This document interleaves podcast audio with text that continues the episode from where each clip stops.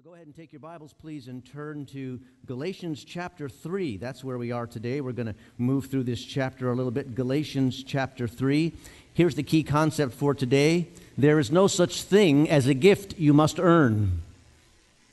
No such thing as a gift you must earn. However, the Galatians were being fooled into thinking that that is exactly their situation in Jesus Christ. The gift is something they must earn.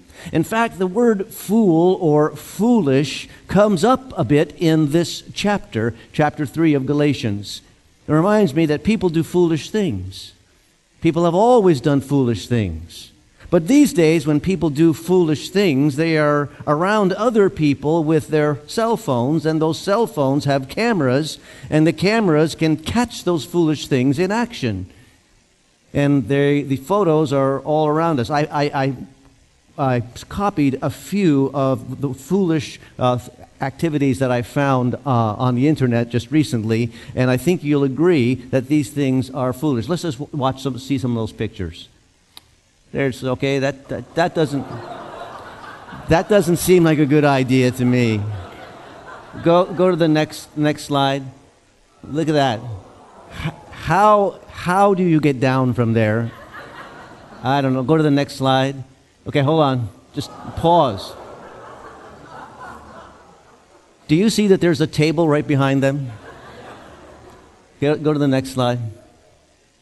Okay, that's a trampoline on t- right next to the edge of that multi-story house or whatever it is. How about this one? Double shot liquors and guns drive through. None of those look like good ideas to me.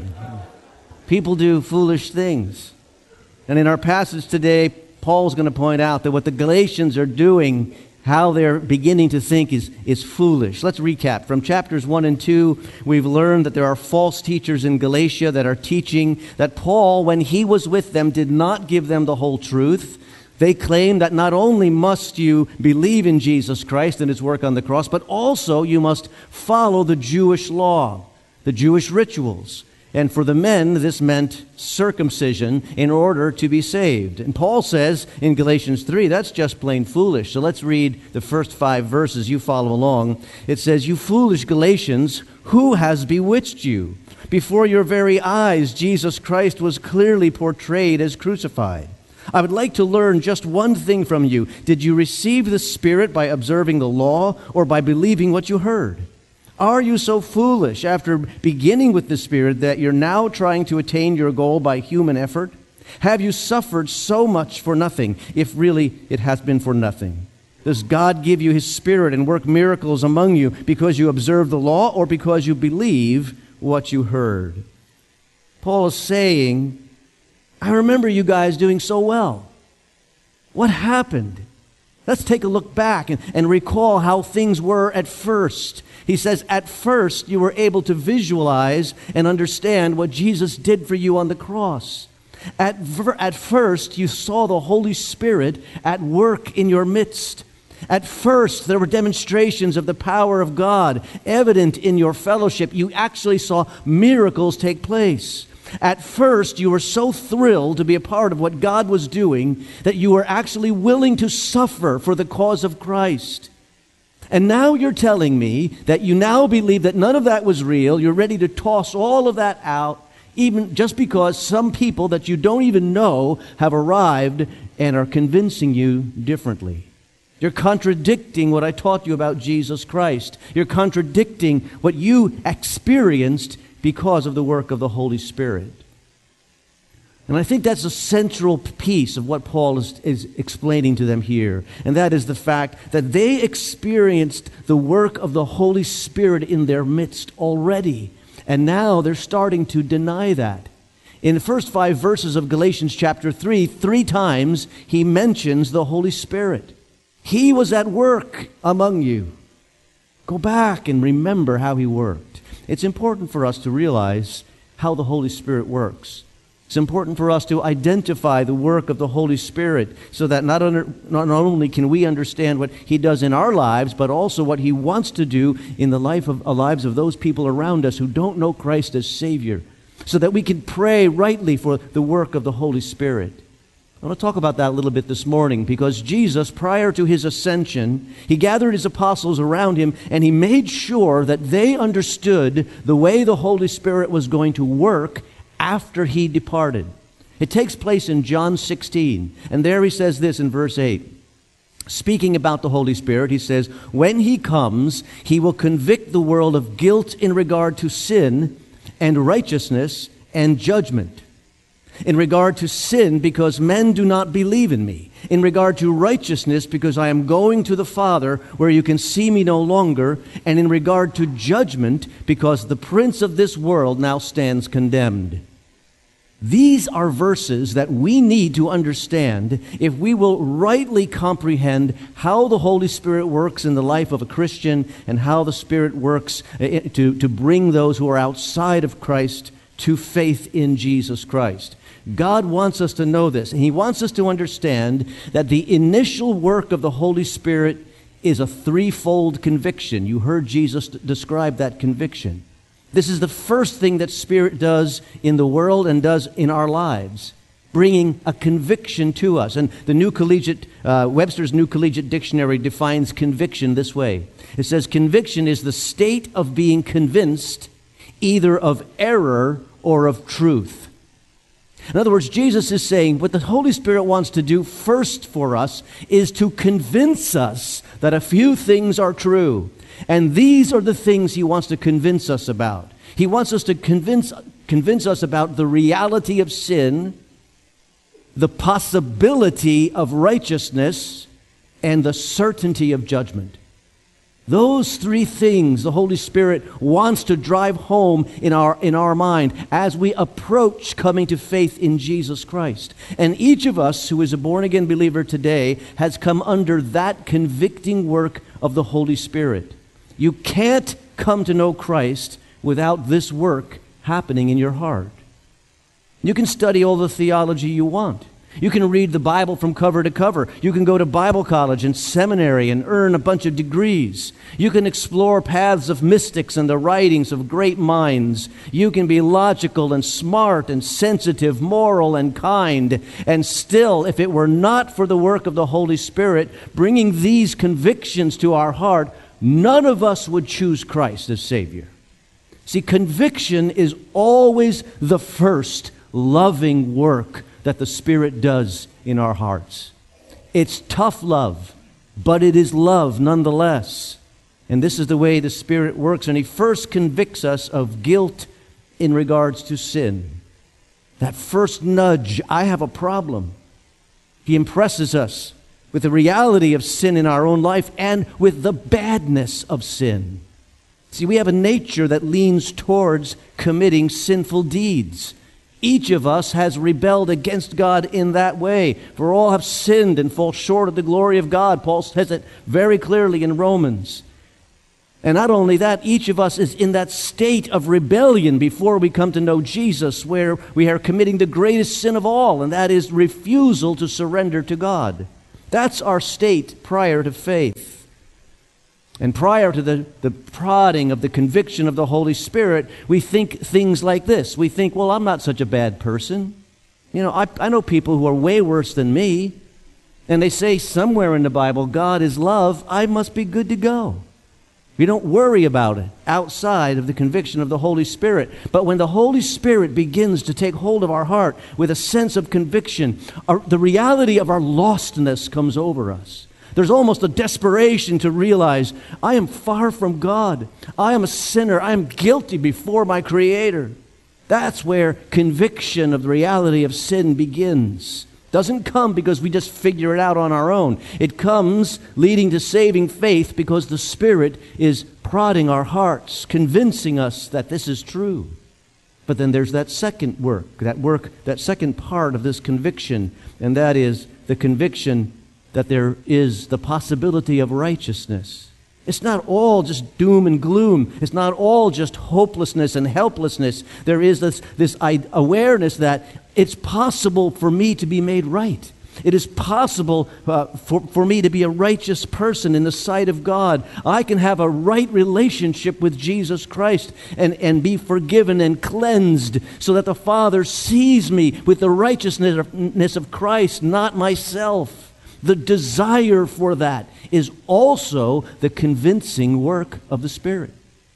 But there's a third aspect to this convincing or conviction, and he says he also convicts regarding judgment.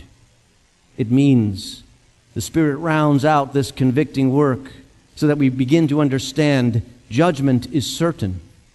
We begin to understand this all matters. There will be a day when I will stand before a holy God and give an account. One day we will all stand before a holy God and give an account. Prior to the Spirit's conviction, we think God grades on a sliding scale. We, we imagine some big bell curve, and I'm somewhere in the middle, so I guess I'm good. I mean, I'm not as bad as that creepy guy down the street, right? I'm usually able to talk myself out of problems. I'm pretty good on my feet. I think fast. I think I'll take my chances. That's prior to the conviction of the Holy Spirit. But when the Spirit comes on us with conviction, we see things from the perspective of the Almighty. And the Spirit moves us to understand the reality of sin, the possibility of righteousness, the certainty of judgment. As we soften our heart to the hearing of the gospel, that's what the Spirit is doing. That's the first work of the Holy Spirit. And then there's the second work of the Holy Spirit, and that is transformation. Regeneration is the Bible word for it. Is when He changes us from the inside out. He takes that conviction that He is prodding us with in our hearts. And when we respond to Jesus and turn in faith, it is the Spirit who works that change in our lives. Titus 3 5 says this it's an important verse about the work of the Spirit. He saved us through the washing of regeneration and renewing of the Holy Spirit. Very important for us to understand this that the change agent for what happens inside of us when we turn to Christ is not you. You don't save yourself. It's not done by the force of your belief. I'm going to really believe. I'm going to believe really, really hard. I'm going to really have faith. If that's how you got saved, it would just be by works, only the works would be inside. The works would be intellectual. No, salvation is not a matter of something we do. It's a matter of being reborn, regenerated by the power and the presence of the Holy Spirit. As you turn to Jesus in faith, the Spirit is the one who, by grace, goes in and gives us a regenerated heart, enables us to be made new. All of that is the work of grace that God does in us. You don't save yourself. Parentheses. This part is for free. This is why eternal security is real. Because the security of the believer, because your salvation is something that God does. And you can't undo what God does. So the Holy Spirit changes us on the inside. That's the second work that He does as we're coming, as we're being transformed to Christ. And then there's a third work, and that is the baptism of the Holy Spirit by His indwelling presence. It happens as you are being regenerated. When He makes you into a new creation in Christ, He takes up residence within you, and in that moment, you are made new. We call that entrance of the Holy Spirit into your life the baptism of the Spirit. And it happens the moment you say yes to Jesus as Savior. 1 Corinthians 12 13, Paul writes it this way We were all baptized by one Spirit into one body. Very important word there, into. This is how you come into the body, through the baptism of the Spirit. Romans 8 9. If anyone does not have the Spirit of Christ, he does not belong to Christ. There is no such thing as a born again Christian without the Holy Spirit. You already have the Holy Spirit within. The question is, how much of you does the Holy Spirit have? Are we fully surrendered to his influence? He is involved all along the way by faith, bringing us to faith by conviction, transforming us by His grace, indwelling us and gifting us so that we know our roles in the kingdom of God by His baptism and His presence. Now, Paul is remembering what happened in Galatia. And he's saying, folks, all of this happened among you. And you have evidence of this right before your very eyes. God showed himself strong as you were transformed by the power of grace. So, what happened? That's Galatians chapter 3. What happened? And what happened was the Galatians are starting to fall for what we might see as a very modern heresy. And that heresy is summed up in this phrase God helps those who help themselves. That's not in the Bible. God helps those who help themselves means I, I have to get God to notice me.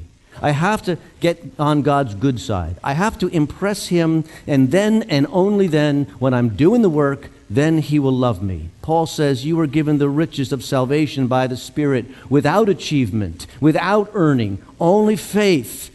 And it's been this way from the very start. It's all about faith. And in case you question that, he says, let me take you way back to the beginning of where this all started. Look at verse 6 of chapter 3. Consider Abraham. He believed God, and it was credited to him as righteousness. Let's go all the way back to Father Abraham, the father of the Hebrew nation. Paul says the reason that the Israelite people are a people, the reason that this nation was formed to be God's people, to incubate the Messiah that will bring the gospel for the salvation of the world, the reason that all of this started was because God found Abraham to be a person of faith. And it's a simple formula. It wasn't about the law, it was about this. God made a promise to Abraham, and Abraham took God at his word and chose to believe the promise, and God credited Abraham with righteousness based on that faith. And Paul is just quoting the book of Genesis here. Genesis 15, 6. Abram, he's called Abram at that time, Abram believed the Lord and he credited to him as righteousness. God promised him that the entire world will be blessed through him. Genesis 12:3 I will bless those who bless you whoever curses you uh, I will curse and all peoples on earth will be blessed through you that's God's promise, God's covenant with Abraham, looking forward to the time when through Abraham's, the nation that will be formed under Abraham, the, the Messiah will come to the world. This world encompassing blessing is completed in Jesus and his work on the cross. And now, all who are followers of Jesus, whether you are Jew or whether you're a Gentile, you are part of the family of Abraham, he's saying. Galatians 3 7 says this Understand then that those who believe are children of Abraham. Being a child of Abraham is not the same as being Jewish, in other words. Being a child of Abraham involves all those who believe what God is doing through his Messiah. It's all about faith. It's all about faith. So Paul says to the Galatians, You're already part of the family that counts. And you enter this family by faith, not achievement. Galatians 3:10 All who rely on observing the law are under a curse. For it is written, Cursed is everyone who does not continue to do everything written in the book of the law. When you're looking at verse 10 in chapter 3 of, of Galatians, the key word there is everything everything. Law only brings condemnation, and this is why. Because the law is all or nothing. Once you break it, it's broke. All or nothing. No one can obey everything written in the law for a lifetime. No one has ever done it. No one ever will do it. No human being can accomplish that. And it was never the plan that this was the way that we come to, the, come to God and be saved forever. God would all, always planned for that to be about grace. So you can imagine now that Paul, as he's writing the Galatian Christians, trying to pull them back from the brink of going backwards into the Jewish law, you can imagine them asking a question. Well, if it's always been about faith and it's always been about grace, why do we even have the law? What is that all about? And Paul answers that uh, himself. He, he understands that question will come. Verse 24, he says, So the law was put in charge to lead us to Christ, that we might be justified by faith. Now that faith has come, we are no longer under the supervision of the law. The law was our supervisor for a period of time. And as, as, the law was our supervisor, what happened was it made obvious and visible the invisible rebellion that's happening within our lives, within our hearts. And it made obvious the absolute need that we have for grace. It laid it out in black and white. I, I heard a man use an illustration this way. He said, You know, you can go into your doctor and he could give you a prescription and tell you to do certain things uh, to, to make you healthy. And you can sit there in that examination room and reject everything he says, and he would never know. You could walk out of that room being very respectful to your doctor and in your mind rebelling against all the suggestions that he had in order to maintain your health. And that doctor would never know.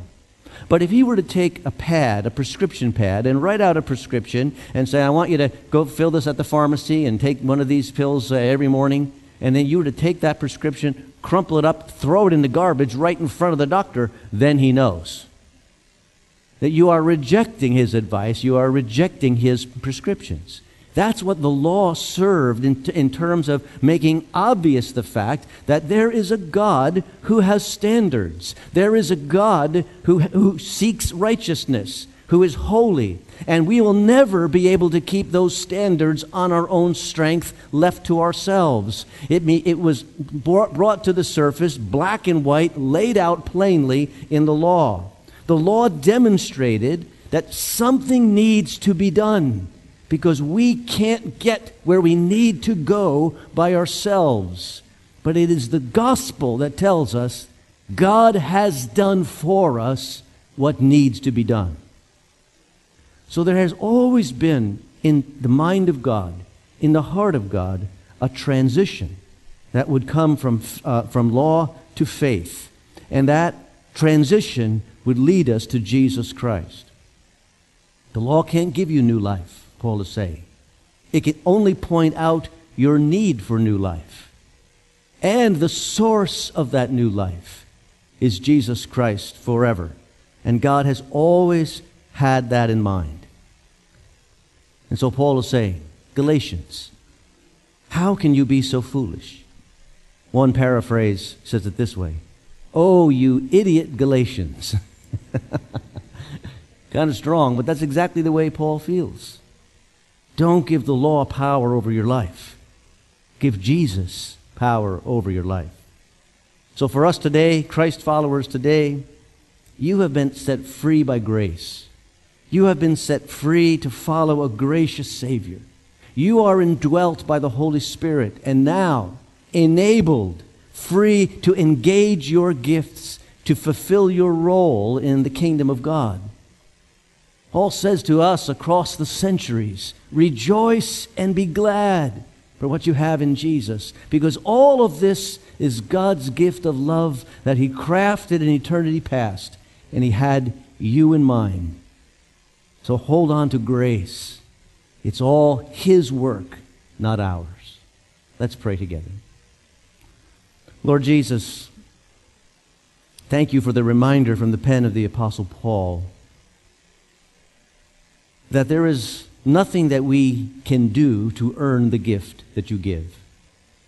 That ours is simply to believe, to turn to you in faith.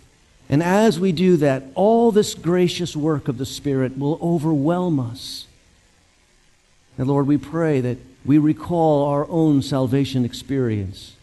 For those of us who know Christ as Savior here today, we pray that we will rehearse in our minds the change and transformation that has happened and see in our lives the transformation that may still have to happen, whether in attitude or action, so that we become more and more the example of regenerated persons.